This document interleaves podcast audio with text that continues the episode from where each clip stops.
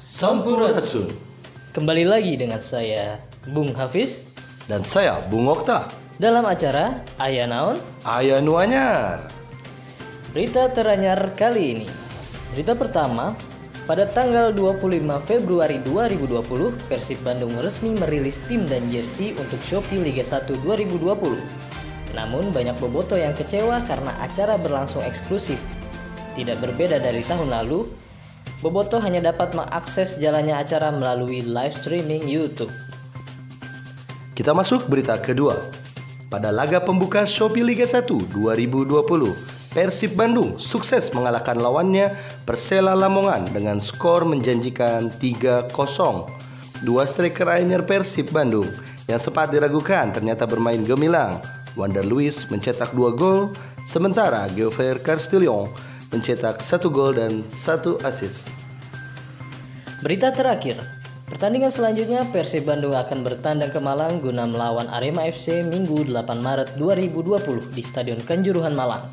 Banyak boboto yang khawatir kejadian tahun lalu kembali terulang di mana tim Persib mendapat perlakuan kurang menyenangkan dari pihak tuan rumah. Demikian berita Nuanyar kali ini, kita akan bahas selengkapnya di Boboto Podcast. Hatur nuhun.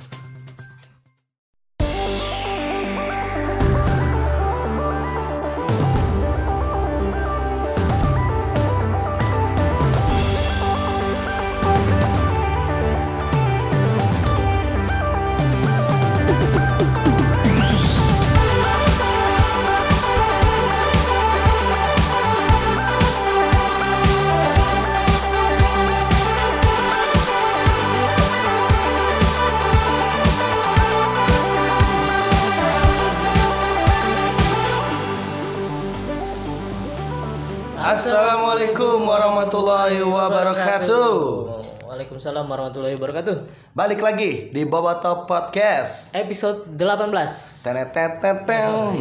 Anjir. Gimana sehat tak? Alhamdulillah baik. Kita agak eh, tadinya mau dipisah ya episode antara launching dengan eh, apa namanya pertandingan pertama Persib ya. Betul. Namun karena schedule kita masing-masing kan Yaps. di luar ini podcast kita masih harus memberlangsungkan hidup. ya. Iya betul. Anak masih harus tetap diberi Iya, betul. susu, Iya. Susunya Popok. susu apa? susu yang dibeli dan. ya intinya pada dasarnya eh, sama aja lah ya mau dipisah atau digabung. Iya. Toh nantinya akan mencair bersama. Wadaw. Wow. Oke, di episode 18 kali ini seperti yang dari Bung Okta dan Bung Apis sampaikan di segmen Ayah Naon Ayah Nuanyar, Yep. Persib akan Eh Persib sudah melaunching, Sudah melaunching, oh, iya. tim. Persib sudah melaunching tim. Di episode kemarin kan kita bertanya-tanya ya, seperti apa apa sih namanya?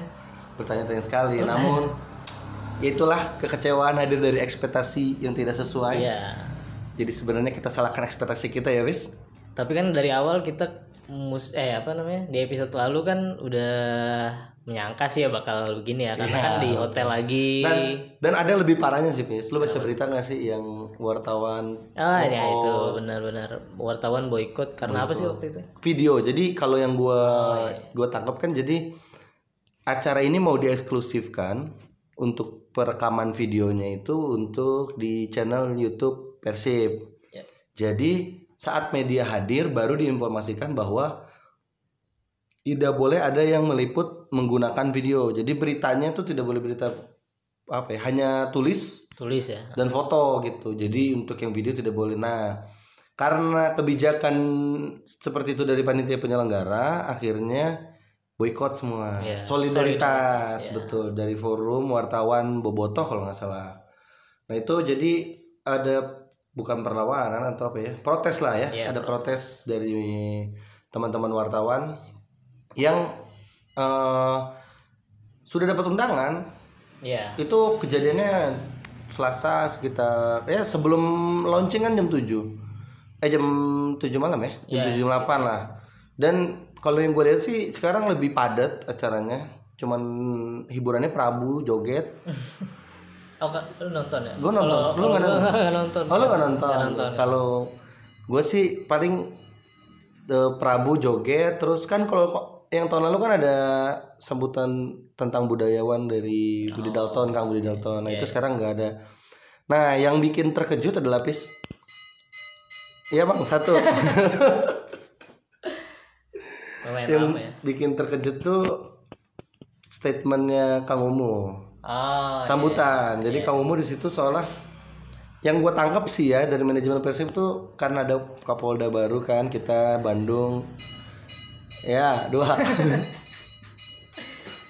ini ngeditnya sulit loh bis iya. nggak usah nggak usah Oh, nggak usah diedit, oke. natural natural nah jadi ya itu sih ngang ke sana ke sini kemari ke mana gitu ngomongin ngalor ngidul karena memang katanya Kang Kang Haji Umu sendiri dia tidak memprepare teks Hmm. soalnya kalau di beberapa media juga umum muter kecewa ya sama sama event ini. Iya. Jadi ya kita anggap launching ini nah yang membuat Boboto senang malah bahkan gua nggak tahu sih kita sepakat apa enggak. Ya penyelenggaraan gitu aja lah ya. Kurang lebihnya sama.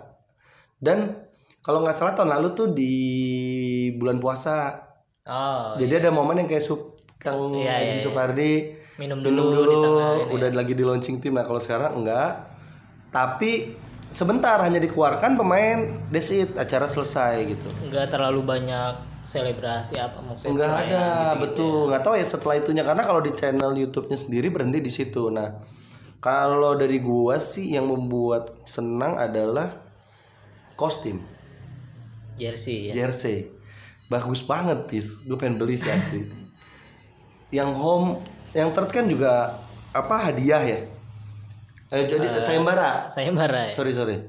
Jadi ada selebrasi pemberian hadiah 10 juta. Nah, itu juga sudah diklarifikasi kan itu banyak itu ada royalti nggak dapat royalti. Jadi karena sayembara seperti pada umumnya hanya diberi uang nomin uang sejumlah uang nominal. juara gitu juara doang. Nah, habis itu tidak ada royalti. Jadi sorotan gue sih jersey sih yang paling eh, membanggakan dari musim Iya. ini gitu. kalau mungkin membandingkan dari musim-musim sebelumnya musim ini emang kelihatan eksklusif karena nggak ada ke- nggak ada kebocoran biasanya kan Oh, iya. udah ada bocoran-bocoran berada kan. di internal oh, ya? biasanya ada bocoran-bocoran nih jersey terbaru kayak gini kayak gini cuma ini sampai hari H nggak ada gitu nggak ada Nah, sebenarnya sempat bocor, Pis. kayak gimana Jadi waktu gua kan standby YouTube dari jam 7. ya Nah, dia tuh ada kayak gladi resik untuk pemain eh, akademi Persib itu kan yang memperagakan awal kan itu kiper Oh, training. iya, Nah, di situ tuh di belakangnya tuh layar ini muncul muncul eh, video grafis jersey-nya. tapi itu di hari H kan Di hari H, iya iya, iya. maksudnya cuman sebelum sebelum benar-benar resmi bener-bener di- resmi gitu. Jadi ya so far eh, jersey sih yang paling membanggakan Kalau gue sih kalau ngelihat pas ngelihat pertama ya eh biasalah mungkin karena impresi pertama kan nggak selalu ini ya. Apalagi waktu itu kan dipakainya bukan langsung sama pemain kan. Sama, sama apa U- Uyung, Uyung, Uyung, Uyung. ya. Iya pokoknya sama model itu akademi semua dari akademi iya model dadakan ya, di situ bukan pemain eh, Persib tim utamanya. Terus eh, dipakai temen keluar doang Ya, terus s- berkaca dari tahun lalu ya mending lihat langsung sama pas dipakai pemain, pas dipakai pertandingan gitu Hmm. kan. Nah, akhirnya ya udah lebih stylish sih kalau lebih di stylish ya lebih stylish dan kayak bukan jersey jadi kayak bisa dipakai enggak sih eh, tetap sih bis iya Nggak sih. bisa dipakai jalan juga sih sponsor masih banyak iya sih. Ya itu beda lah eh, kalau tapi gue ini sepertinya akan menjadi jersey semoga ya. Istri gue juga mendengar podcast ini. Dia memberi izin. Dari kemarin gue udah ngomong sih kalau ke Bandung. bakal beli. Ya. bakal beli bakal beli. Tep, apa di Persib Store. Hmm. jadi eh, tunggulah momen gue ke Bandung. Atau bahkan nitip mungkin. Kalau online kayaknya enggak sih. Gue pengen juga ngeliat detailnya soalnya. Langsung ya. pengen ngeliat detailnya benar. Terus sama ada X nya itu loh di kerah Iya. bawah di ujung ada filosofinya kalau nggak salah tuh 10 10 tahun apa gitu. Lupa lupa. Pokoknya oh oke oke. itu tuh X kan Romawi Ah, 10, 10. Nah, terus kalau ngelihat lehernya itu kerahnya itu putus gitu aja keren. kayak ini eh, pakaian Sunda pangsi tau nggak? Pangsi ya. Ya, ya benar itu mungkin nggak tahu ya kalau dari si jersey nggak dijelasin juga sih ya. Nggak dijelasin orang kan dibilang momennya short apa cepet gitu fast Kalau dari eh, di medianya di Facebook Nggak. itu nggak ada ya. terus emang ada gradasi sih yang buat bagus ya makanya gue harus lihat detail sih Iya, kalau pengen beli cuman gradasi apa mem- macan. ya ini ini adalah jersey pertama setelah kita memiliki banyak sponsor di kostum Yap. yang sepertinya akan gue miliki Hmm. Tapi anehnya herannya masih banyak eh, boboto yang protes gitu kenapa banyak sponsor padahal ini kan udah di- dijelasin berulang-ulang ya kan bahwa emang di sistemnya di Indonesia ya belum sebegitunya kecuali mungkin Tira Hmm. Tira Persikabo yang cukup bermasalah juga kan kemarin yang ya sekalipun cuma satu tapi bermasalah bermasalah karena emang karena satu besar mungkin ya, satu, satu pun besar. emang besar cuma ya itulah karena situs judi kan ya situ ya situ judi kan Walaupun kemarin dipakai juga tuh di laga pertama lawan Arema. Itu kan memang cuman protes belum ada regulasi Iya, yang iya. mau ini Ya, kan makanya berapa nilai nilai jersey? nilai jersey 8 lah 8. 8 nilai acara Nilai yang acara. 5,5 Ya, kita nggak usah berharap banyak lah ya dengan acara sebegitu. Apalagi kemarin kan ada yang viral juga tuh yang anak kecil itu Di- Mamau nilai di pintu ya. Iya si Mamau sarkasnya mantap juga. Kalau si Mamau atau adminnya atau bagian dari si Mamau mendengar kita salut. Saya gue salut sih. Hmm, cukup menggambarkan ekspresi kami sebagai boboto. Ya, gitulah. ekspresi kekecewaan kami kepada manajemen. Tapi kalau dilihat-lihat tuh Indonesia tuh terlalu apa ya?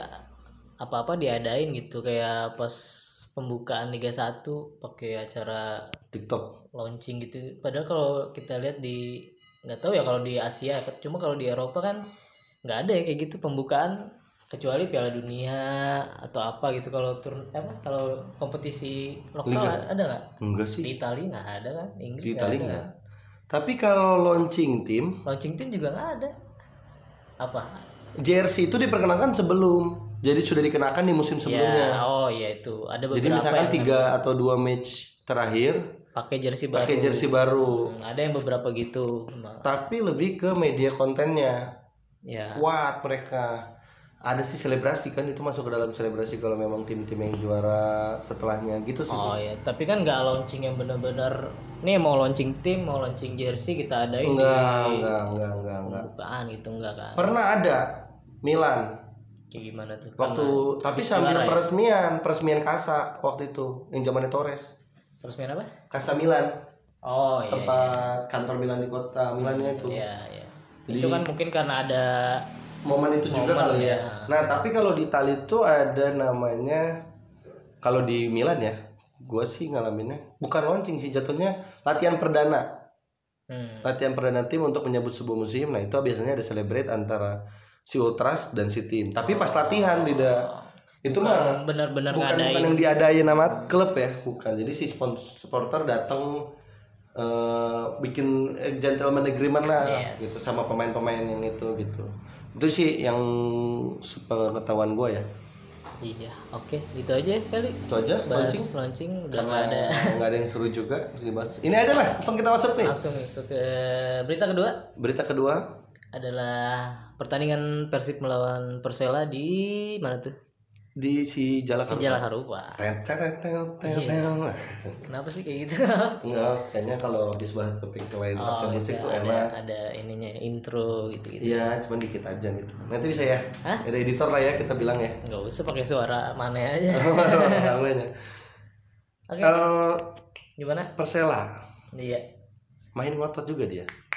Sebenarnya secara eh, keseluruhan tim Persela mungkin masih di bawah Persib ya. Cuma di musim lalu mereka menyulitkan. Menang, Enggak, eh mereka menang. sempat iya. menang di Bandung. Iya, mereka menang kan. Mereka menang alas 0-2 ya. 2 kalau nggak salah. Nah, Dan kita main di sana dua sama kalau nggak salah. dan ini Persib juga nggak ya kayaknya Liga 1 2020 ini semua laga rata ya. Iya. kalau gue lihat gitu cuman kalau ke Persib secara se- se- apa signifikan sih ya paling perubahan yang seperti kita bahas sebelumnya tuh di podcast episode 17 eh, ya podcast episode 17 tuh kayak harapan gua ternyata Supardi masih tetap Iya. main T- yang tengah kita udah bilang Dedi nih kayaknya Dedi sama Iya, betul. Omid eh Kim keluar Hmm. Main alus oge dari Lumayan, penyeimbang sih iya. sekarang si Kim teh kamari. Terus nondenya Febri Meloyo abis timnas kan dia Kayaknya kecapean sih habis timnas karena kan digeber banget kan kalau di timnas. sama siapa? Pelatihnya teh? Sintayong. Sintayong. Terus wah yang pasti sih. My Wonder My Louis. Wah.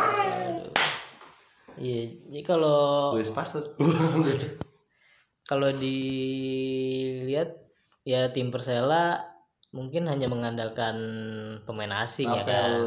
Kita kan juga ngomongin pemain asing mbak Oh iya, kita pemain asing banyak lagi. 10 pak. Iya, 8 kayaknya nih. 10 Fiskara Ya Kim. empat empat. Empat naturalisasi empat pemain asing yang belum dinaturalisasi. Kalau dari awal lah ya menit-menit awal kita nyerang udah neken. Ya eh, serangan baliknya Persela juga nggak terlalu mengkhawatirkan cuman eh, catatan sih nyaman banget baik sih baik kita main Nah, nyaman betul, banget betul. jadi Tenang. eh, kemarin kalau mungkin orang eh, protes kenapa Victor Ibonevo gini-gini Ya. kenapa Teja Paku Alam ternyata, ternyata di eh, pertandingan ini ya bisa menjawab keraguan menjawab eh, tanda tanya selama ini. Karena emang bahkan orang menilai Victor Ibonevo itu membuat Nick Wipers terlihat biasa saja gitu karena Maksud karena Victor Igbonevo tuh eh, tenang terus mainnya emang lugas gitu. Sementara Nick di pertandingan itu jadi kayak emosional di gitu. awal-awal pas Iya, sepertinya iya, di awal-awal. sepertinya di awal dia ada karena emosional. karena mungkin dia juga pertandingan pertama lah ya masih Mm-mm. cukup panas gitu. Tapi setelah mungkin setelah kita mencetak gol eh, dua pemain eh, bertahan. bertahan ini Victor dan Nick bisa bermain lebih apik lah. Elegan banget ya dan Teja ya oke lah. gitu Nah, ini juga ada info, Teja kemarin katanya pulang ke Padang, Pak. ngapain tuh Eh, masak rendang enggak, biar matang. Cakep gitu, Iya. Pak. Udah pulang ke Padang katanya, Pak. Ke Discakil. Ganti nama. jadi ayo apa? Semoga lu jadi Manuel Tejianur Oh, Pakualam. nah. Ketawa Pak harga Inom. Aksinya di Iya. menit berapa ya? 20-an kalau nggak salah 30 yang tiba-tiba dia muncul perhitungan pas gitu. Iya.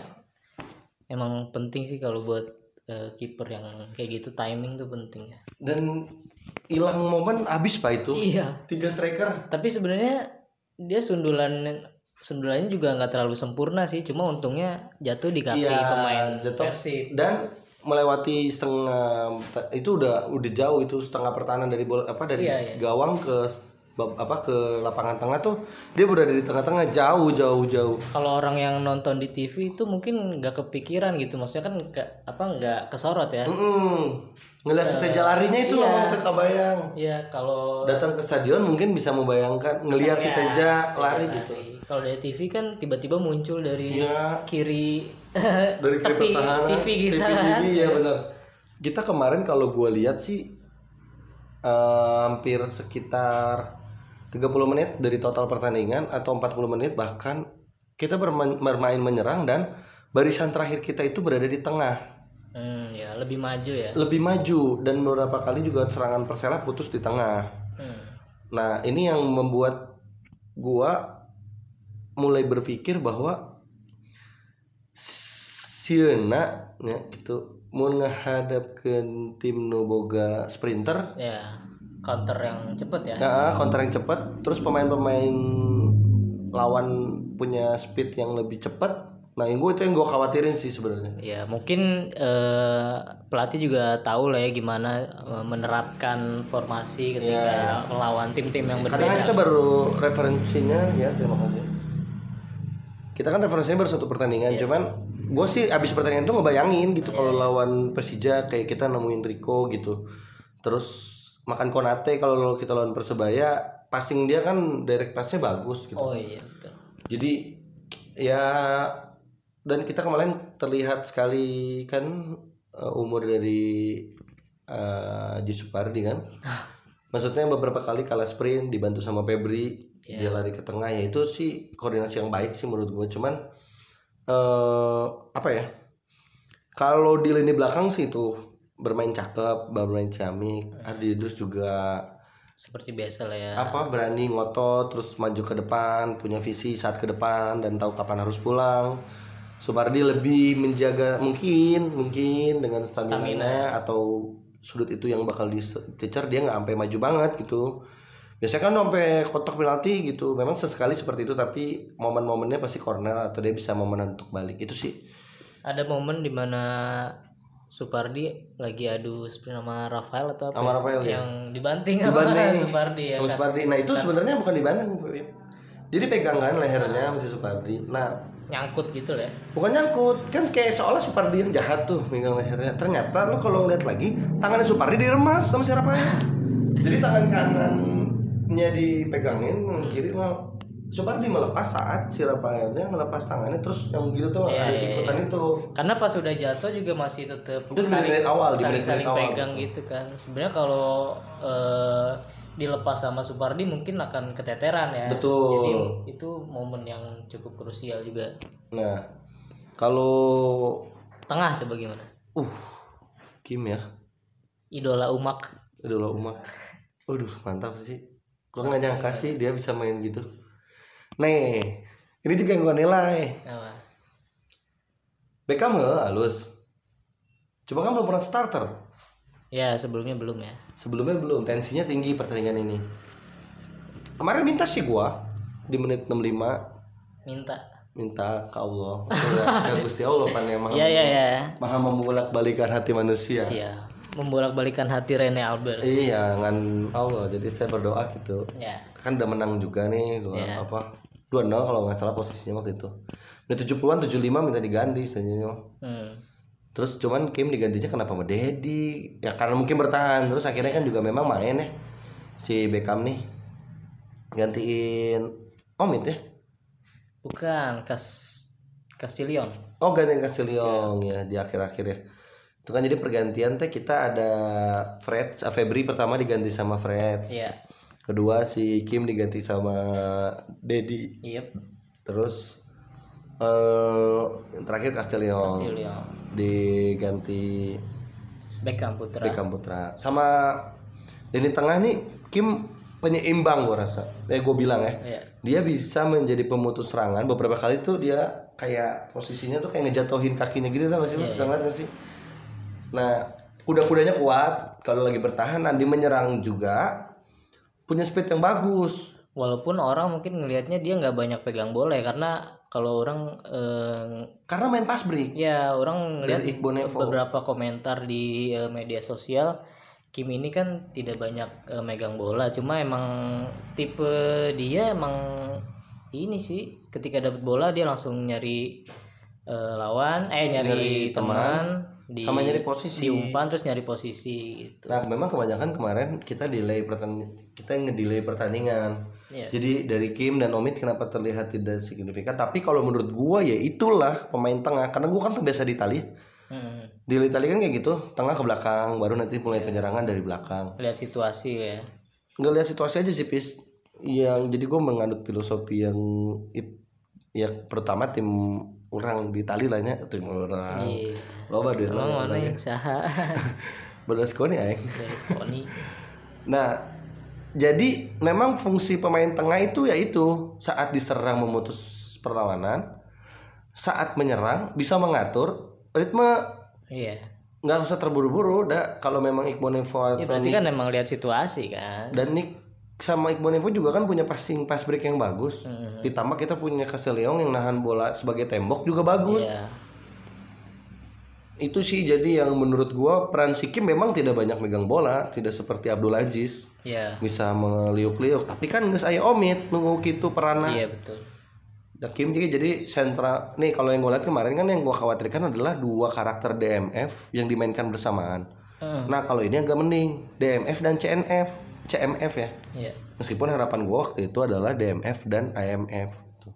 IMF tuh yang karakternya kayak si Jola, Beckham Beckham gitu nggak tahu dah kalau bertahannya gimana menyerangnya halus weh gitu nah si Kim ini punya porsi yang CMF iya bisa central midfielder banget gitu kayak Henderson kalau di Liverpool mah kalah cuma Liverpool nah jadi itu sih menurut gua pem- Iya. lini tengah menurut lu gimana Ya sama sih kurang lebih. Jadi eh, kalau Omid ya di pertandingan ini cukup inilah ya mobile juga kan. Sama sih Kim juga mobile apalagi kalau kita lagi dalam posisi nyerang dia udah siap merangsek ke ke deket kotak penalti.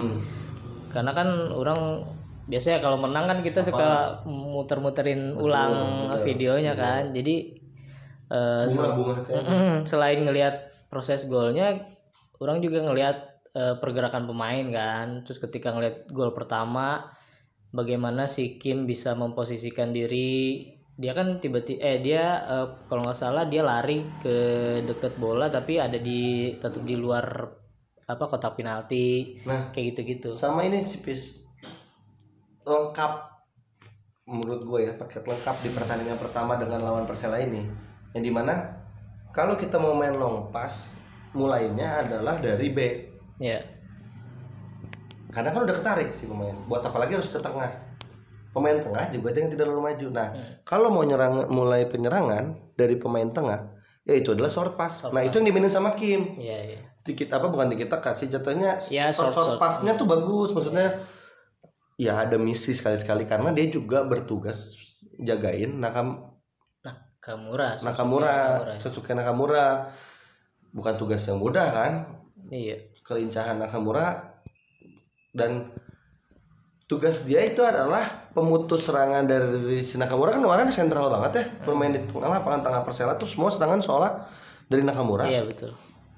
nah saat dia sudah mutus dan dia harus build penyerangan Mulai. mulai dari dia gitu. Nah itu yang menurut gua sosok itu yang diemban sama Kim dan selama 70 80 menit deh iya sekitar. ya sekitar 80 menit sebelum diganti cukup sih menurut gua cukup sih cukup banget eh ngebunga dah hatinya. Walaupun eh, nggak bisa jadi jaminan dia bakal Konsisten. konsisten dan bakal dipasang di pertandingan selanjutnya karena kan Nah, balik lagi ke betul. strategi, strategi pelatih tapi tim mana gitu. nah tapi yang pasti setidaknya orang kanggo apa semoga si bobot yang lain juga punya eh, Pandangan. pandangan lain tentang si Kim dan sekuat eh, Robert. Ya. coach Robert Rene Albert nih. Jadi soalnya kita punya opsi gitu. Kalau lu mau bertahan Nah, ya. kalau kita mau bertahan ya udah kita pasang dua Dedi sama Omid gitu. Kalau kita mau main sosok kita mau lihat pemetaan lawan ya Kim. Kalau kita mau main menyerang ya udah pasang Beckham sekalian gitu. Jadi lengkap pemain tengah kita teh. Iya.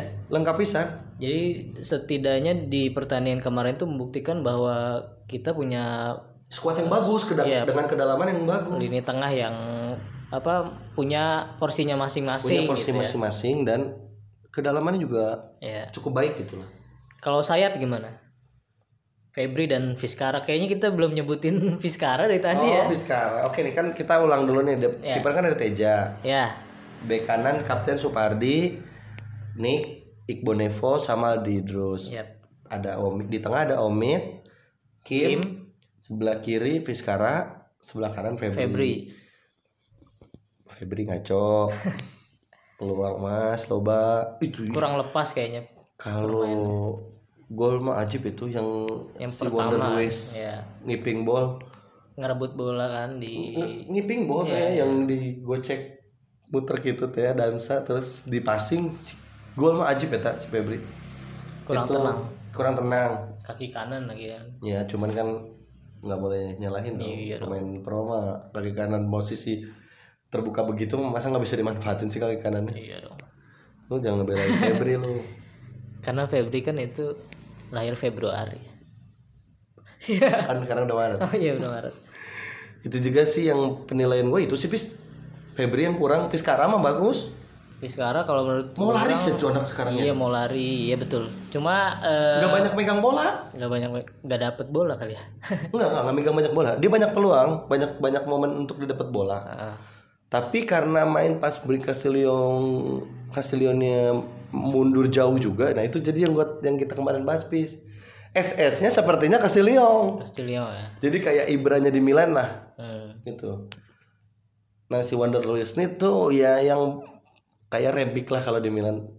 kalau di gua ya, Ya, ya. gue seneng soalnya formasinya sama guys. Oh iya. Milan sama Persib yang sekarang lagi dimainin tuh sama. Nah itu yang empat empat dua gitu. Next lah abis ini kita ya coba di PS gitu. Oh, siapa iya, tahu iya. gitu kan. Masih ada waktu. Ya, terus eh Kalau menurut lu gimana? Fiskara, Fiskara Soso lah, Iya, 67 lah poinnya. ya karena emang mungkin tertutup dengan penampilan gemilang dari dua striker kali ya. Walaupun mungkin dia udah berusaha semaksimal mungkin untuk tampil menonjol ya. Kalau striker gimana nih? Striker, Sebagai mungkin yang sempet ngeraguin gak sih? ngeraguin, Ngeraguin kan? ngeraguin. Kalau orang sih yang tetap ya berpatokannya pada nanti lihat di eh, musim gitu kan di Tuh, mulai gitu. mulai awal musim gitu. Gimana kalau menurut? Karena masalahnya kita nggak punya striker bis. Oh iya iya. iya. Kalau Kalau flop flop beres. beres kita. Nah makanya gue ngarep banget teh, tapi ternyata Oh. ekspektasiku. Nah ini yang orang pengen kasih tahu kenapa Wander Luiz bisa tampil bagus. Oh iya tadi kenapa pas lagi briefing lo nggak mau Iya. ngasih tahu? Karena nomor punggung pak. Ya kan? Sembilan. 9 karena kan sebelumnya dia di pramusim pakainya 10 setelah pindah jadi nomor 9 dia mainnya luar biasa Itu doang yang tadi lu iya iya itu doang Ini- tapi kan berpengaruh nggak sih Enggak kalau di Di Milan sembilan. ya kalau di Flop ya semua. kan nggak harus 9 nggak harus nomornya tapi ya nomor yang dia yakini bahwa itu membawa keberuntungan karena kan dia maksa minta nomor 9 Fiskara kan sebelum. Iya, dia minta nomor 9 karena sebelumnya dia main bagus, dia merasa percaya diri dengan nomor 9 itu gitu. Oh iya, Fred sebelum kita omongin ya, Ya Fred belum. sebagai pemain tengah, eh sebagai Pemain pengganti. Nih, Febri. gue punya rahasia. Kenapa Fred bisa main bagus? Nah, betul. Karena Febri sebelumnya main buruk. Iya. Jadi perbandingannya jelas ya. Jelas signifikan banget. Pokoknya si Fred ini membawa cukup perubahan walaupun memang eh dia juga nggak banyak apa Menit menit bermainnya masih nggak banyak kurang. menit bermain. Oke gitu aja kali Itu ya. aja. Ha. Dan nextnya kita bakal melawan melawan Arema, Arema FC, FC. Arema Indonesia apa Arema FC? Arema Malang. Arema mana? Persiapannya mungkin ini masih jauh ya jadi belum- Delapan.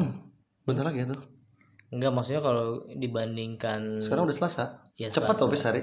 Lu tidur gerak.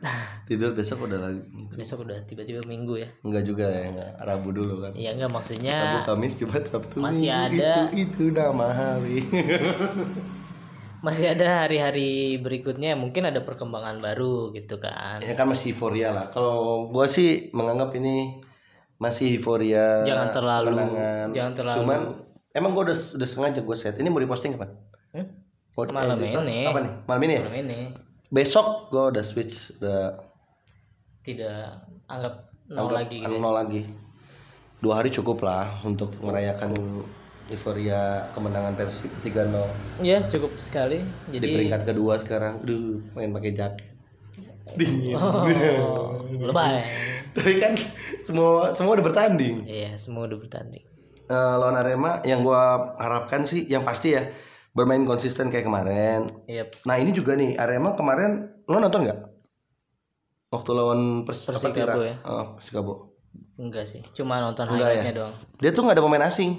Oh ya, apalagi Nah, ini- strikernya ya nggak ada. Iya si Bauman kitasnya belum beres apa nggak tahu gimana. Kita harap sih masih sama lah Iya. skuadnya aja. Jadi itu berat-berat teuing. Yang menarik adalah kita menghadapi eh, Mario Gomez, Nah, di mana dulu waktu eh, Gomez masih di Persib, waktu kita bertandang ke Arema kan dia di Timpo, Ditimpuk. gitu kan. Ini betul. seru kayaknya. ya. Bakal seru sama itu sih ya. Rene juga kan dulu mantan eh, Pelatih pelatih, sana, Arema yang betul. membawa kesuksesan di sana. Ya kita harap sih pasti eh, tindakan supporter yang di musim lalu tidak terulang ya. Amin. Ya kalaupun memang terulang, kita harap mental Persibnya yang semakin baik. Dan manajemen manajemen mau ini mau galak gitu. Ya tindak-tindak kalau nggak mau main nggak usah main. Kalau musim lalu tuh kita kayak letoy gitu Iya, manajemen betul, tuh betul. menghadapi kayak gitu. Ya udah biarin aja kayak terlalu santun. Akhirnya 4-0 weh. Kalah ya. Kalah 4-1 4-1 Febri. Ya harapannya sih musim kejadian musim lalu tidak terulang. Teman-teman Aremania juga bisa bersikap dewasa. Yuk Alhamdulillah kemarin nggak ada flare di Persib ya. di Persib, jadi kita bebas jauh ini dari hukuman, Yuk.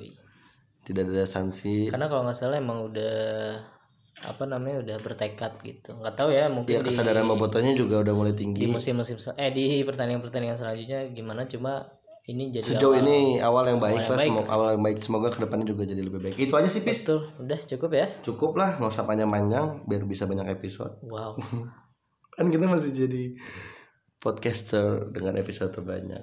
Persib. Persib. Ya kita salam-salam lah. Ya Buat buat, semua podcast podcast ya podcaster Sima Maung. podcaster Sima Maung, Frontline. Frontline apa sih? Frontline nama- Boys, namanya? Kicking Frontline, ya.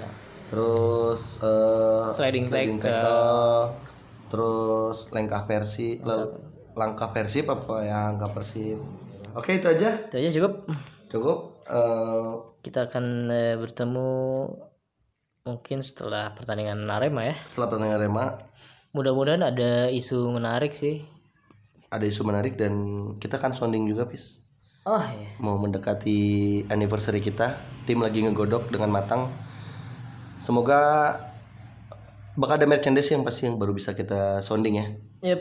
Ditunggu aja nanti merchandise-nya semacam macam apa Hmm, dan bagaimana cara mendapatkannya. Iya oke. Akhir kata? Akhir kata kami eh, Undur diri dulu. undur diri. Saya Wonder Louis. Uh. ulangi dong. Oke. Oke kita undur diri dulu di episode 18 ini. Saya Wonder Louis. Saya uh, ulangi dong. Oke, terima kasih di episode 18 kali ini. Beban lucu. ya Terima kasih episode 18 ini saya undur eh, saya virus corona undur pamit. dan saya DJ Maru iya helm mbak DJ Maru undur pamit. Terima kasih. terima kasih. Assalamualaikum warahmatullahi warahmatullahi wabarakatuh Waalaikumsalam.